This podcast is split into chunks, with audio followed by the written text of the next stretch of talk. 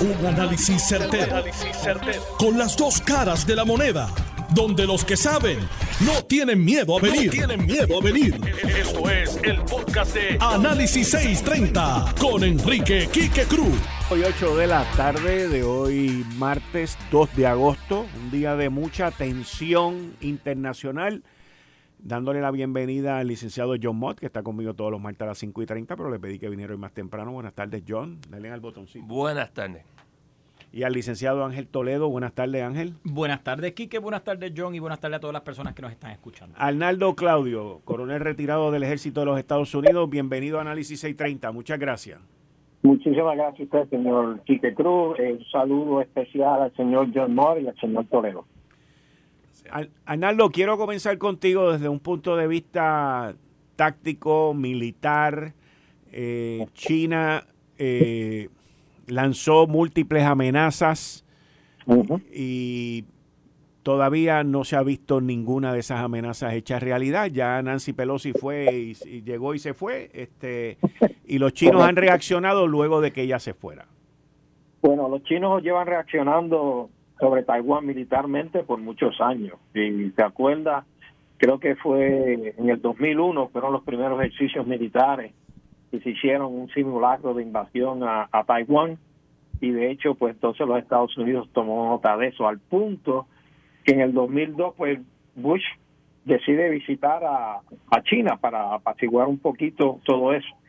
Desde entonces, pues los ejercicios militares han continuado puesto que uno de los objetivos eh, políticos, obviamente a través de la función militar, es la anexión de, Taiwán, pero no solamente las islas que quedan alrededor de eso. Y hemos visto que muchos de los presidentes, eh, Obama visitó, de hecho visitó dos veces a, a China y una específicamente en el 2014 cuando hubo un indictment contra los chinos por los hacking que se estaban haciendo específicamente a las operaciones militares de los Estados Unidos. Eh, vimos que en el 2017 pues, el mismo Trump eh, trató de, de, bregar con la política nacional o, eh, de, con, con, China.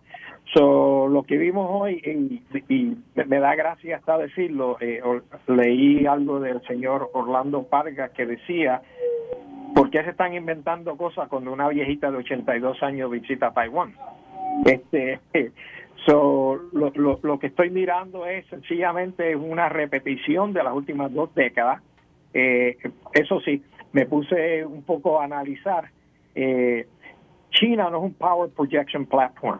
O sea que los intereses de China están dentro de China y los intereses fuera de China son más bien económicos que militares y por eso es que hace mucho hacking, porque eh, el conocer la, las inteligencias y conocer las operaciones de los otros países, pues lo ayuda obviamente en la parte eh, económica. Pero de que exista un ejército que es como de 2.8 millones, uno de los ejércitos más grandes del mundo, pero es básicamente más interno y también como otros ejércitos lo que hacen es bregan mucho con las cuestiones de desastres naturales. Pero es formidable ante lo que tiene Taiwán, eh, básicamente en cuestiones de anfibio, en cuestiones de, de, artillería y todo lo demás. Sin embargo, como, como sabemos todos, es más fácil este, decirlo que hacerlo. Vemos la, lo que sucedió a Rusia. Todo el mundo estaba hablando del gran ejército ruso y cuando llegó al terreno de juego, pues fue muy diferente porque esto es lo que se llama un Combined Arms Attack. Esto no es tan fácil. Y más todavía cuando es anfibio, cuando estás viendo la salida de buques, estás viendo la salida este, de aviones y estás viendo este, cómo van cruzando este, eh, el alta mar para llegar a esos lugares. Creo que la visita de Pelosi es bien significativa, más en un momento que vienen unos midterms para enseñar este, una, una fuerza eh, todavía que existe en, la, en, en, los demócratas sobre la seguridad nacional, combinado con lo que acaba de hacer el presidente Biden con Azawari, eh, que indica que en los Estados Unidos todavía eh, está interesado, muy interesado en su seguridad nacional y que todavía este, expone ante el mundo una viabilidad enorme en, en su escenario militar. Para que una persona como Nancy Pelosi, que es la presidenta de la Speaker, aquí sería la presidenta de la Cámara de Representantes, la Speaker Pelosi, haga un viaje como este ante las amenazas y la situación geopolítica que está ocurriendo en, en ese sector en Asia, entre China y Taiwán, yo debo de entender que las agencias de inteligencia deben haber dado su opinión si usted debe ir o no debe ir allí. Le, dieron un thumbs up, eso es todo. O sea, este, lo, cuando se hace inteligencia, es más bien en el Pentágono, como hay un lugar que es el J7, sin entrar en muchos detalles, y hacen unos análisis, hacen lo que se llama, you know, like uh, possible scenarios. Y entonces es de acuerdo a los profiles que tienen cada uno de estos países. Por ejemplo, si te coges el profile, perdonando que use a Perú, el ejemplo, pues Perú no tiene ningún profile significativo para los Estados Unidos. Sin embargo, se coge a China, pues tiene un profile extremadamente significativo, más en la parte económica que en la parte militar. Eh, miran sus actuaciones, miren que lo que están diciendo, mira el, el, tipo de, de, armamento que tiene y mira quién está cooperando ah, con ellos. En este caso vimos que Rusia este habló, pero Rusia tiene sus propios problemas en estos momentos, es casi un non, es un player, pero casi un non-player, porque obviamente Ucrania los tiene bien busy, so lo que puede hacer es articular su desprecio a la visita de Pelosi. Pero para mí, eh, yo entendiendo y habiendo trabajado en el Pentágono es que eh, cogió un briefing del CIA, cogió un briefing del DIA, Defense Intelligence Agency, cogió un briefing del Departamento de Defensa a nivel del Chairman Joint Chief Staff de nuestro amigo Mark Milley y, y decidió que bajo todos esos conceptos pues el riesgo era lo que se llama risk assessment, el riesgo no era tan alto como lo quieren pintar en, los medios noticiosos. Ahora, el riesgo, ok, ese es el riesgo para Pelosi y para un conflicto bélico en este momento entre China y los Estados Unidos y Taiwán, pero ¿y el riesgo para los, los, de Taiwán? Ninguno, porque lo que pasa es que... Ni ahora ni después.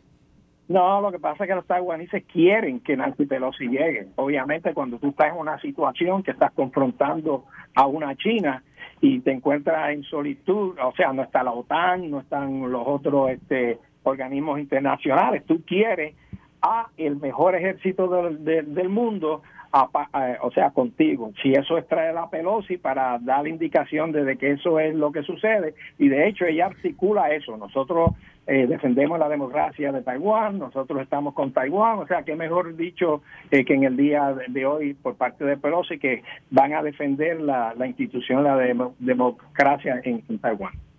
Arnaldo, muchas gracias como siempre, te voy a seguir oyendo porque esto está interesantísimo. Muchas gracias. Y, ah, no me, no me saque. No, no, muchas gracias, muchas gracias.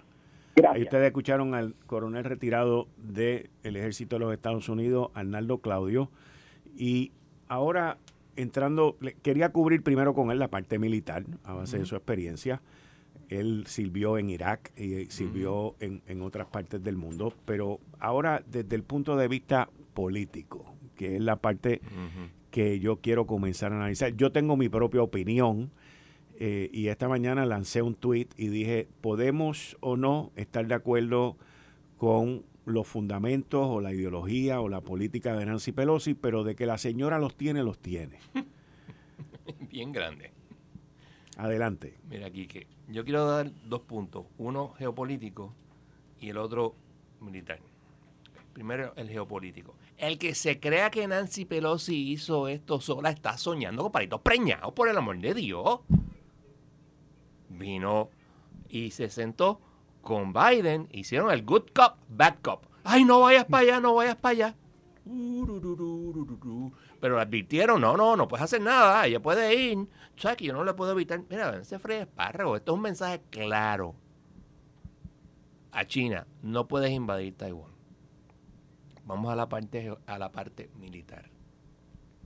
No hay un puente entre Taiwán y China. O sea, tiene que hacer una invasión anfibia. Y recordando a mi, eh, a veces no bien recordado padre, que estuvo en Okinawa y en Incheon, en, Corea, Lo primero que tú tienes que hacer, tú tienes que dominar el aire. Si tú no dominas el aire, tú no puedes llegar a una invasión. Que es lo mismo que pasó Rusia y Ucrania. Lo primero era dominar el aire. Y el Rusia, aire. y Rusia no logró dominar el aire. Pero en, en- en términos anfibios, y el gran ejemplo de eso es Guam, aunque no lo creas, Guam, en la, eh, perdón, Wake Island, en la Segunda Guerra Mundial, hubo, es la única ocasión donde hubo un, an- a- eh, un asalto anfibio ha sido eh, combatido con éxito, fue porque todavía tenían los Marines aviones. Cuando se cayeron los aviones, pues se acabó. Persiguiendo. Tú no, es- si tú, lo segundo que tú tienes que hacer cuando haces un, un asalto anfibio es que tú tienes que tener buen tiempo. ¿Ok?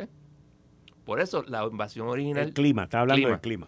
la invasión original de Normandía era el 5, pero el 5 el tiempo estaba fatal y el 6 le dijeron tenemos 48 horas, ah, le dijeron a, a Una ventana de 48 ocho horas. horas y hubo la invasión. ¿ok? El mar en esta área es bien malo en esta época. En octubre la cosa se calma. O sea que no va a pasar nada hasta octubre. Si tú vas a hacer una invasión, tú tienes que destruir el- la fuerza aérea de, eh, de Taiwán. En ese proceso vas a tener que bregar con los aviones de los eh, portaaviones norteamericanos, los aviones de Japón, los aviones de Corea del Norte, digo, perdón, de Corea, del Sur. Y todo eso no es tan fácil como parece. Tienes también que la milicia norteamericana, para bien o para mal, tiene una cosa que es indispensable y estoy seguro que, que Claudio estará de acuerdo conmigo 100%, experiencia de combate. Eso es indispensable. Y el entrenamiento que le dan es que es lo que, es lo que se ha visto eh, ausente en el, en el ejército ruso. El ejército ruso es un desastre. De hecho, hay un, hay un pequeño libro que tiene como 80 páginas de un militar eh, de los Marines que habla sobre la importancia de la coordinación de la, de, eh, la infantería con los tanques para evitar precisamente lo que está pasando en, Ucrania. Y los, y, el- y- los rusos no están haciendo eso. Y es como si lo, lo escribió antes de la invasión. Es como si él hubiera estado explicando por qué los rusos hicieron las cosas mal. Y las siguen haciendo mal. O sea, esto no es tan fácil como parece. Ahora, los cálculos de los Estados Unidos y de sus aliados que entre el 2025 y el 2030 va a haber una invasión de, de Taiwán. En- tú dices, tú estimas que entre el 2025 y en el 2030 va a haber una invasión de China a Taiwán. No lo hago yo, lo hacen la mayor parte de los analistas militares en los Estados Unidos. ¿Por qué, por qué en ese gap? Porque, ok, O, o sea, ¿por qué en ese periodo? ok. Tienes que entender que para China, China era el Middle Kingdom. Y esto es una frase que tienes que entender, pero indispensablemente para entender el mindset de China. Nosotros somos el Middle Kingdom, nosotros somos el ombligo del mundo. Lo que se creen los puertorriqueños. China siempre se ha creído eso. Hasta la guerra de los opios en el siglo XIX era prácticamente cierto. Pero cuando los británicos lo defi- lo- lo- lo- le ganan esas dos guerras en el siglo XIX y queman Beijing, un tremendo crimen, pero pues pasó. China llegó al, al desastre. Después siguieron las guerras civiles. Después la guerra sino-japonesa de 1895, donde perdieron Corea e interesantemente también a, Taiwán. Tuvieron que entregarla. Taiwán, de hecho, es parte de China solamente después de 1683, si mal no recuerdo, cuando los lo la toman.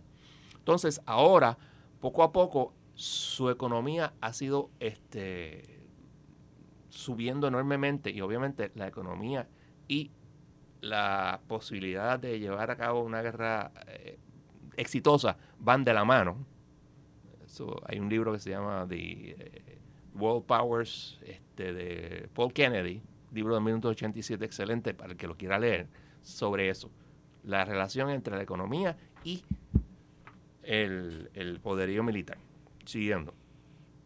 En este momento, China se entiende que tiene, es el Middle Kingdom de nuevo y tiene un chip en the shoulder del tamaño de, de- de- de Taiwán, de que nosotros ahora vamos a, a corregir todos esos errores, todos esos tratados iniguales, como ellos lo llaman, Ajá.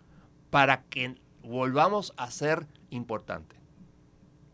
Sí ha estado detrás de esto, y como estuvimos hablando fuera del aire, sí va para su tercer nombramiento como secretario general del Partido Comunista, sin precedentes. Si en realidad es un dictador, Eso en noviembre. noviembre. Ya fue ratificado, pero la, ceremonia oficial es en noviembre.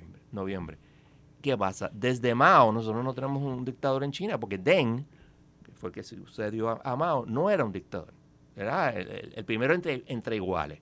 Y de ahí en adelante siempre ha sido lo que ha pasado en, en China. Pero ahora ya no. Y eso, esos son los dos factores que en este momento apuntan de que no va a haber nada problemático, pero en el futuro lo va a haber. Ok, yo voy a voy a ir a una pausa ya mismo y cuando regrese de la pausa, para no tener que interrumpir el análisis del licenciado Ángel Toledo y luego del de Mott y de Ángel Toledo y el de Claudio, pues yo voy a dar mi opinión desde un punto de vista más cercano a, a lo que está ocurriendo aquí. Eh, Estás escuchando el podcast de Noti1. Análisis 630 con Enrique Quique Cruz. 5 y 29 de la tarde de hoy, martes 2 de agosto del 2022. Tú estás escuchando Análisis 630. Yo soy Enrique Quique Cruz. Y de 5 a 6 de la tarde estamos llevando a cabo un programa especial sobre la visita de Nancy Pelosi y las distintas repercusiones en las relaciones de Asia, no solamente entre Estados Unidos y China, pero también aquí están metidos Japón, está metido Taiwán, está metido Corea del Sur, está metido Malasia, Singapur, Vietnam eh, y eh, la Marina que tiene más portaaviones en el mundo, que es la Marina norteamericana. Los otros días estaba viendo una cifra que le estaba comentando a John, que hacían una comparación, porque podrán decir que los chinos tienen la marina más grande del mundo, pero ¿cuán grande es el grande? Y estaban eh, comparando que China, por ejemplo, tiene eh, dos portaaviones, Estados Unidos tiene 11. Y yo últimamente he escuchado a varios, varias personas que están en el Pentágono. Tuve la oportunidad la semana pasada de entrevistar el martes pasado al subsecretario del Army, al señor este, Gabe Camarillo. Y, yo escucho, eh, leí antes de que se muriera a Colin Powell también, en la última entrevista que hizo en el New York Times, que estuvo fenomenal. Y yo escucho a estas personas, generales, eh, que han estado eh, sirviendo a la nación, y, escucho un, un, centro de confianza.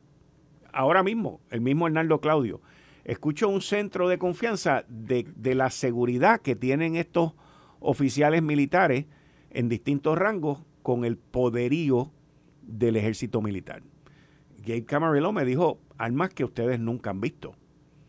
O sea, porque lo, los rusos están hablando de que ellos tienen un hypersonic este, nuclear missile.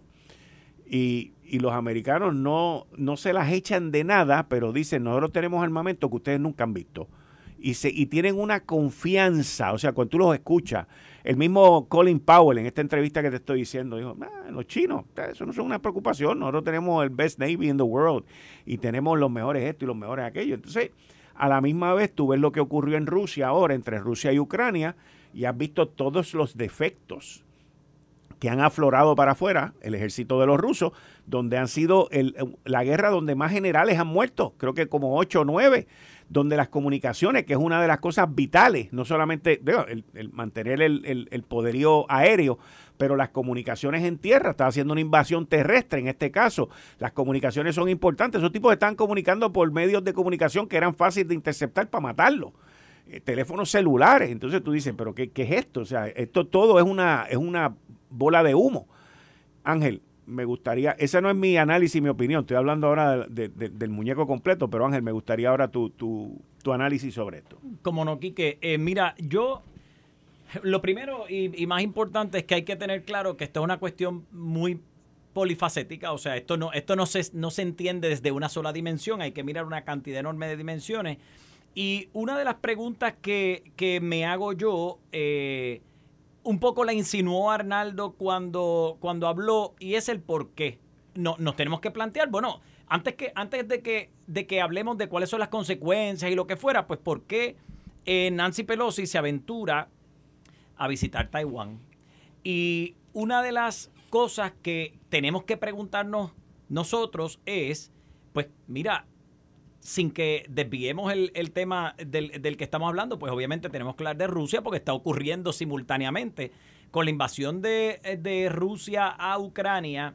se eh, levantaron obviamente unos, uno- unas respuestas militares en las que China estaba involucrada y nosotros tenemos que mirar pues que esto está ocurriendo en este momento y nos tenemos que preguntar, ¿sería oportuno que Nancy Pelosi visitara Taiwán en este momento en el que pues todavía la tensión de Rusia con Ucrania, Europa y demás está en el mismo medio? Bueno, pues eso nos lo preguntamos. ¿Por qué lo hiciste, mija? ¿Por qué? Estoy absolutamente de acuerdo con John cuando establece que Biden y ella están en el jueguito del good cop, bad cop, pero los dos están alineados del mismo lado en la realidad. O sea, un poco para la pantalla pública, Biden está diciendo, no, yo dije que no. Eh, porque, digo, tengamos esto bien claro. Nancy Pelosi ha sido, por lo menos desde, desde el primer día que Biden asumió su silla, una absoluta, absoluta seguidora del presidente. Lo respalda al 3 millón por ciento. Entonces, está un poquito raro. O sea, el olfato te deja saber algo de que si, si el presidente te dice que no, ¿de dónde tú sacas los pantalones para decir, pues mire, no me importa, yo lo voy a hacer? Y eso es raro. Eso no es normal, no es normal ante la situación actual de que tengo a un presidente demócrata, una presidenta de la Cámara que es demócrata, pero que es fiel seguidora del presidente y que de repente dice, es que hoy decidí que no te voy a seguir, hoy decidí que no voy a estar de acuerdo contigo y voy a hacer lo que me da la gana. Y no solamente lo que me da la gana, me voy a montar un avión, me voy a meter a Taiwán, donde claro que sé que vamos a levantar ronchas con China y demás y demás, ¿no? Eh, está bien raro que lo haya hecho, pero Quique, tú abriste con lo que para mí es el mensaje más importante. Queríamos demostrar, podríamos usar otras palabras que no voy a usar en el aire, pero queríamos demostrar pantalones. Y queríamos demostrar que Nancy los tiene, que Biden los tiene, que Estados Unidos los tiene y que a la menor y más mínima provocación yo voy a sacar lo que tengo, te lo voy a enseñar y te voy a aplastar.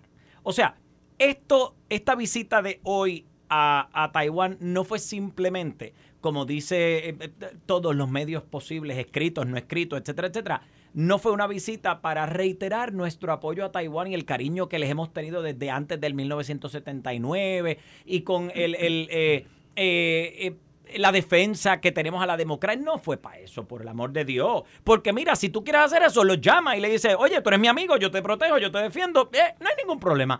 El montarte en un avión sabiendo que China te está diciendo, esto va a tener resultados, yo creo que Estados Unidos está queriendo decir, atrévete, atrévete. Eso, eso es la primera dimensión. La otra dimensión es que, eh, o sea, además del, del por qué lo hizo y, y- y saber que lo que queremos es mostrar que yo tengo más que tú a cualquier nivel, no a China, a China, a, A Rusia, Rusia. y a todos los que los que interesen meterse en el lado de Rusia si Rusia sigue con el Sí, intento de Los de- pitirres, los pitirres. Al mismo, al mismo de, de Corea del Norte. al mismo. Le están queriendo decir, atrévete. Lo interesante, y claro, eh, puede ser un poco discriminatorio y ofensivo hablar de la viejita de 89 años. Lo interesante es que la viejita de 89 años tiene más valor que cuántos hombres juntos a la misma vez que se atreve a irse sola en el avión presidencial para Taiwán, pararse, a pesar de que China está diciendo, te voy a bombardear, le dije, atrévete. La viejita 89 está diciendo, atrévete. Eso hay que mirarlo. Y el El- la, la frase de Clint Eastwood, make my day. Make My Day. Y el otro, el otro lado. ¿Ella utilizó esa frase? No, no, pero, eso es lo que está queriendo Es lo que le faltaba, abrir la boca. Claro. Y el otro, la otra cara de la, de la moneda, eh, Quique, es pensar en lo siguiente. Este, para mí, la otra dimensión importante. Yo tengo acuerdos con Taiwán. Yo tengo acuerdos incluso Estados Unidos-China que permiten que Estados Unidos visite Taiwán para que reitere sus pactos, sus acuerdos, su defensa a la democracia y demás. Así que un poco lo de China parece como si fuera un- un berrinche del nene chiquito, ¿no? Que de momento pues me quitaste el dulce o no hiciste lo que yo quería que tú hicieras yo me voy a emberrinchar y voy a hacer aquí un revolú y no sé qué, voy a gritar. Eso es lo que parece, porque al final del día cuando lo miras en su justa perspectiva, Estados Unidos ha visitado Taiwán mil veces. Eh, hay acuerdos entre China y Estados Unidos que permiten esa visita. Estados Unidos le quiere decir a, China, mira, Taiwán es Taiwán, es una república, yo la puedo visitar, ellos están, eh, eh, ellos están, o sea, ¿cómo es? Tienen su, su, su autodeterminación y todo lo que querramos decir. Así que incluso Nancy Pelosi le dice, by the way, yo vine ahora, pero es que vienen más delegaciones, yo no soy la única. Y vamos a visitar Singapur, y vamos a visitar Malasia, y vamos a visitar a Raimundo y todo el mundo. Y eso es normal que ocurra. Así que un poco, sin mirar la primera parte, la primera dimensión que expliqué, un poco, pues mira, es normal que visiten y China honestamente se, se extralimitó. Lo que pasa es que no podemos obviar la segunda dimensión de que la visita de Nancy Pelosi no fue, no fue solamente para reiterar su amor, pasión, cariño al, a, a Taiwán, fue precisamente por ese, para mí, fue para, para reafirmarle a toda Asia, a toda Europa, métete con nosotros y nosotros vamos a responder. Yo veo esto desde un punto de vista, al igual que ustedes, desde un punto de vista cronológico. Y cuando digo cronológico, tengo que tomar en consideración, primero, que lo, estaba hablando con Arnaldo y, también vi una parte de, John en las redes. Primero, lo de Al-Sauri, que es el líder de Al-Qaeda, que el tipo ya estaba, era como dijo uno del, del Islamic State, del Estado Islámico, dijo, pues él era un emir, tenemos un gran recuerdo de él, pero ya no era nadie. Sin embargo, pues fue el, el número dos y muchos lo catalogaron a él como la mente maestra de los ataques de septiembre 11. Y desde septiembre 11 del 2001 siempre fue una ficha de, de, ataque por parte de los americanos que, que Barack Obama, lo quieran aceptar o no, fue el que se apuntó a, a Osama Bin Laden y casi 10 años más tarde se apuntan entonces al segundo. Eso, está, eso envía un mensaje claro por parte de los americanos de que nosotros no vamos a descansar hasta que agarremos a los culpables. We never forgive and we never forget. Exacto. nunca, no perdonamos y no nos olvidamos. Esa es la primera parte. Anterior a matar a Sauri, que fue el lunes pasado, la información sale después, anterior a matar a Sauri, tenemos que tener en mente que el Congreso de los Estados Unidos, con un voto mayoritario, aprobó la legislación de los chips. ¿Ok? O sea, por eso es que yo digo que esto no es de casualidad. El Senado de los Estados Unidos, la Cámara de Representantes, aprobó 280 mil millones de dólares en esta legislación para que inclusive varios republicanos entraron en ella para eh, dar estos incentivos y volver a traer la manufactura de los de los semiconductores, de los procesadores a la nación norteamericana. Así que tú tienes, primero, la aprobación de esta legislación en el Congreso Federal, que envía un mensaje a China también, como quien dice, nos estamos preparando para esto. Es un mercado grande que ellos tienen allá, que los Estados Unidos es uno de los principales consumidores de eso. Pues mira, nosotros vamos a hacer esto. En adición a eso, tienes el haber matado a Sauri. En adición a eso, tienes a Nancy Pelosi, que qué mejor, o sea, qué, qué mejor eh, utilización que, sea una mujer, ¿ok? La que diga, no, yo voy para allá. Y, la número tres, y, el gobierno. Correcto. Y yo voy para allá y adelante, hagan lo que tengan que hacer. Por eso porque le pregunta a Arnaldo Claudio al principio sobre las agencias de inteligencia, que ellos, si ellos ven un threat, ellos le dicen no. Y es no. La realidad es que es no. Claro. Ahora, a, la misma vez, ellos ponen así, Jinping lo ponen en una situación bastante incómoda porque él ha pasado amenazándose y diciendo que esto va a tener repercusiones, que esto, que lo otro. Y entonces se veían las movilizaciones de los tanques, se veían las movilizaciones de los barcos, ahora mismo hay como si fuera un bloqueo alrededor de Taiwán, los aviones chinos, y, y tú tienes toda esta movilización. John trae un punto de que Ahora no va a ocurrir nada, pero John dice puede ser del 25 al 30, según lo que él ha leído, y también puede ser en los próximos meses, porque ahora, en noviembre, es que a Xi Jinping lo ponen como el cheche de la película por tercer término consecutivo, consecutivo, algo completamente imprecedente. El tipo tiene un dominio completo de eso. La pregunta es, y aquí es donde yo entiendo que los americanos están jugando póker, o sea, en, en esto and they're calling your bluff. O sea, mete mano a ver si tú de verdad te atreves. Yo nunca he jugado póker, nunca me ha gustado jugar póker, pero lo veo, lo veo. Y me entretiene mucho por, por, por, por eliminar las, las, las, expresiones faciales, usar los espejuelos, esto y otro, que no se vea call your bluff. A ver si es verdad que tú tienes las cartas que tú tienes. Y eso es lo que los americanos han hecho aquí a través de Nancy Pelosi y a través de los aliados que, que han hecho todo esto. ¿Para qué? ¿Por qué? Bueno, Bien sencillo. Al final y a la postre, esto se trata de dólares y centavos. China puede tener el ejército más grande. China puede tener el dominio en esa área, que lo tiene, de por sí lo tiene. Lo tiene naval y lo tiene con el ejército. Lo tiene. Ok, pero la pregunta es, ¿China quiere destruir su crecimiento económico? Que quien lo paga es los Estados Unidos y sus aliados. Ayer yo me estaba leyendo un artículo buenísimo, que no sé si fuiste tú, hubo alguien que me lo envió. Cuando digo tú me refiero a Mod. Que, la diferencia que hay entre Ucrania y Rusia, ese conflicto allá, y, y, el conflicto que puede suceder acá. Y es que la economía rusa depende, el GDP ruso depende de Estados Unidos menos de un 15%. Sin embargo, la economía china depende mucho más de su crecimiento de los Estados Unidos y de sus aliados.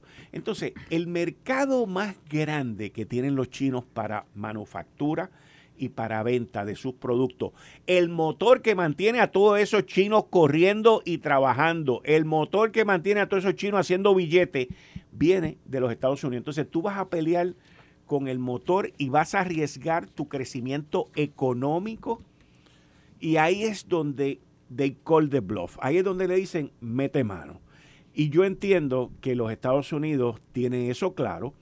Yo veo que estos son decisiones, y lo digo con mucho respeto, que la, toma, la toman las Fuerzas Armadas, los generales y las milicias de los Estados Unidos, no la toma Biden, no la toma Nancy Pelosi. Ellos dicen, yo quiero comerme un mantecado a las 9 de la noche y el tipo le dice, puedes a las 9 de la noche y yo me voy a encargar de que te lo puedas comer. O sea, they make things possible, ellos lo hacen posible.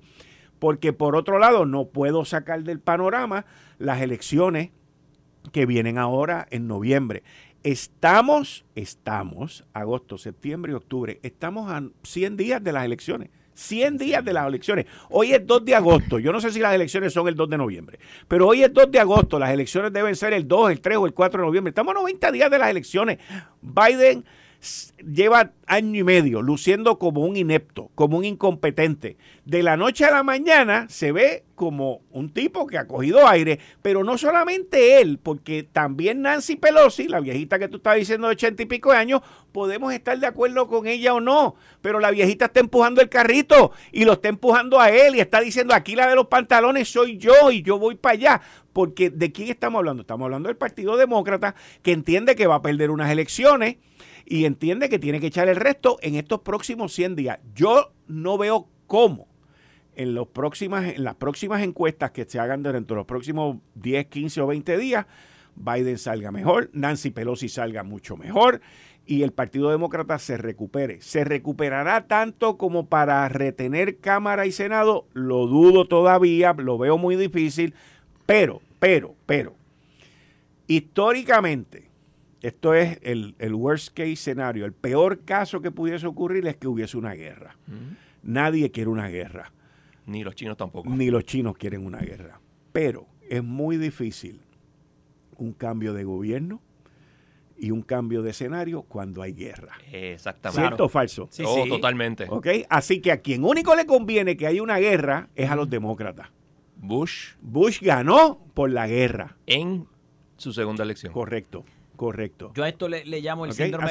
Así, que, déjame, para, para terminar con, mi análisis, okay, todo esto lo veo como una estrategia completamente política en donde las Fuerzas Armadas y el liderato de inteligencia de la nación norteamericana ha hecho feasible, ha hecho factible el que este juego de ajedrez se lleve a cabo en donde, en donde Biden habría lucido el año pasado en su salida de Afganistán como un tipo que no sabía ni cómo jugar parchís, ni cómo jugar ganica, y de momento ahora luce bien. Con eso termino mi, punto y mi análisis. Adelante. Sí, eh, Quique, esto, esto un poco es el, juego Walk the Dog para los que vieron la película de Dustin Hoffman.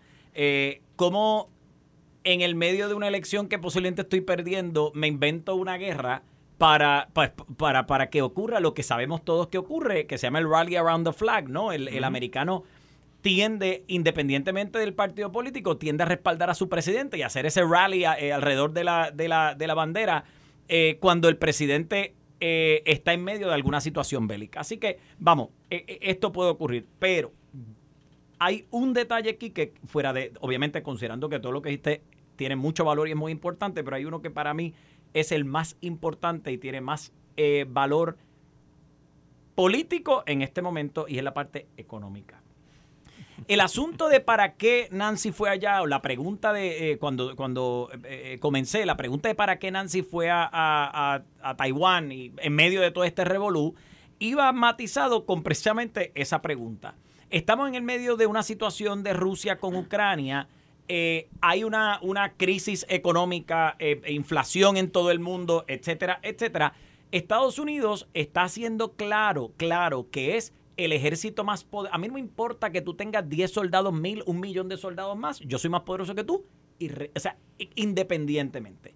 Ahora, lo que pasa con esto es que estamos queriendo decirle a los chinos de una manera o de otra, mira, tú dependes de nosotros, yo no dependo de ti. La parte económica yo creo que sí es muy importante, porque si bien es cierto, y aquí pues, un poquito para pensar en, en, Puerto Rico y cómo esto nos impacta, donde quiera que miramos eh, eh, lo que sea que compramos, decía el Made in China, ¿no? Y esto, los mismos Estados Unidos, en los muñequitos de hace cuántos años, lo veíamos, ¿no? El, Made in China es, es, como que casi la consigna que llevamos eh, aplaudiendo o gritando hace muchos, muchos años. Así que este, esta relación económica entre China Estados Unidos y los países aliados de Estados Unidos es long standing, o sea, eso, eso lleva años de años. Por lo tanto, la clave, que para mí diste en el clavo con esa parte, es yo te voy a provocar, porque claro, por un lado podemos seguir pensando que Nancy Pelosi fue a Taiwán para decirles a ellos lo amistoso, o sea, lo amistoso de nuestra relación, pero siempre podemos pensar que fue una provocación y vamos a suponer que lo fue. Fue una provocación abierta y clara. Yo te voy a provocar para ver si tú estás dispuesto a responder. Para ver si tú te atreves, te atreves, como dije ahorita, a ver si te atreves a, oye, a, lo más mínimo. Y claramente nos demostraron que no se atreven ni siquiera. Bueno, lo único que se atrevieron fue a sacar los eh, eh, tanques y enseñárnoslo. Y decir, tengo tanques. Ok, pues, no, no era nada que yo no supiera. Fuera de eso, no se atrevieron a hacer absolutamente nada más. Eh, Nancy Pelosi se montó en el avión y se fue. Y China no hizo absolutamente nada. Así que, ¿para qué las amenazas? ¿Para qué el, el, el, el, brujajá? El, vamos a levantarnos, vamos a hacer todo este revolú. Si al final del día, digo, no es que yo quiero que, que hagan nada, no es que yo hubiese pretendido que hicieran nada, pero Estados, o sea, yo creo que Estados Unidos logró exactamente lo que quería lograr. Mod, John Mod. Ustedes leen mucho a Niles Ferguson. Él fue el que se inventó el término de Quimérica, China, América. Todo eso tiene toda la razón. Pero, y este pero es bien importante, recordemos en 1914, el mundo más globalizado que existió. Y de hecho, en agosto empezó la primera, la primera Guerra Mundial. Y el, eh, comercio entre eh, Alemania y Francia era enorme entre Alemania y Rusia era enorme y también lo era con Inglaterra. A veces, y ojalá que este no sea uno de ellos, eh, los imperativos estratégicos en la mente de los que toman las decisiones son más importantes. Obviamente, yo entiendo, y vuelvo y repito, yo dudo que vaya a pasar nada ahora. Tal vez el tomar alguno de los callos y islitas pequeñas que quedan más en la menos cerca de, Taiwán puede pasar, pero uno nunca sabe. Y recordemos también que China tiene un enorme defecto que los Estados Unidos no tienen. ¿Saben cuál es? Petróleo. ¿De dónde viene el mayor parte del petróleo de China? De Venezuela. De Venezuela. ¿Y tiene que pasar por dónde? Por el canal por el estrecho de Malaca. Ah, ok. Es el estrecho más. Fíjense, eso, eso es un estrecho de verdad. Y es bien fácil, tú minarlo, es bien fácil, tú simplemente tener un par de submarinos, que los submarinos norteamericanos no se pueden detectar, porque son demasiado silenciosos, y hundirlos. Pues, desastre ecológico, lo- lo- los ambientalistas van a gritar, pero such is war. War is war, cannot be refined, dijo el William Tecumseh Sherman. Así que, pues, Yo te digo que, por otro lado, también entiendo que China va a hacer algo con Taiwán. oh sí, algo va a hacer. Eh, y creo que lo va a hacer antes de que termine el año. Mm, También. Y creo que lo va a Cerca de las hacer. elecciones posiblemente. Sí, no, yo creo que va a ser después. O sea, porque digo, lo, no- lo, lo lógico, por lo menos en mi mundo, no en el de él, pero lo lógico es que una vez a ti te reafirman con el poder por un tercer término consecutivo y todo eso, que se supone que sea el último también, by the way, pues ahí es que donde él venga y haga como el Godfather en la película número 3, que viene y mandó a matar a todo el mundo y se acabó la película y nos vemos y adiós. Y no dudaría que eso ocurriese con Taiwán una vez él consolide eh, su poder, porque hoy, yo me imagino, hoy debe ser un día bien difícil para él, donde lo retaron y él no cumplió con la amenaza hoy. Esta madrugada o mañana pueden ser otras cosas, o sea, en horas esto puede cambiar, Claro. Eh, pero ahora mismo no hace sentido que China haga algo dentro de las próximas 72 o 124 horas, simple y sencillamente por, por el despliegue naval y militar tan grande que hay allí por la visita de Nancy Pelosi, porque eso tiene que haber un despliegue brutal, allí tienen que haber submarinos, allí tiene que haber de todo, Hay un. Ay, Dios mío, ¿cómo se llama? El Ronald Reagan está allí. el, el portaaviones. Portaaviones, Ronald Reagan, portaaviones. Y tiene también un par de. eh, ¿Cómo que se llama esto? Este. Eh, porta helicópteros. Ajá. Y tiene eso, obviamente, sus submarinos y todo lo demás. Esto también le da a la nación norteamericana una lo que se conoce como un llamado de, de- de alerta, un wake up call, de que tienen que volver a invertir en las Fuerzas Armadas, en equipo, en portaaviones, en, en- en otra serie de, de- de- de armamentos que no lo han hecho por muchos años y que ya desde la administración de, de George Bush se viene hablando, mira, necesitamos portaaviones, necesitamos, o sea, porque, eh, y, me- y lo leí también, o sea, el poder, el poder de los Estados Unidos estriba en la Fuerza Naval. Sí, la proyección del poder. O sea, o sea, ese, eso, el, el tú tener un la, la gente ve los portaaviones, y yo, por ejemplo, lo veía antes de mirarlo desde el punto de vista que lo voy a describir ahora. Pero tú antes veías un portaaviones, yo he visto portaaviones, y- y, de verdad que es un aparato impresionante.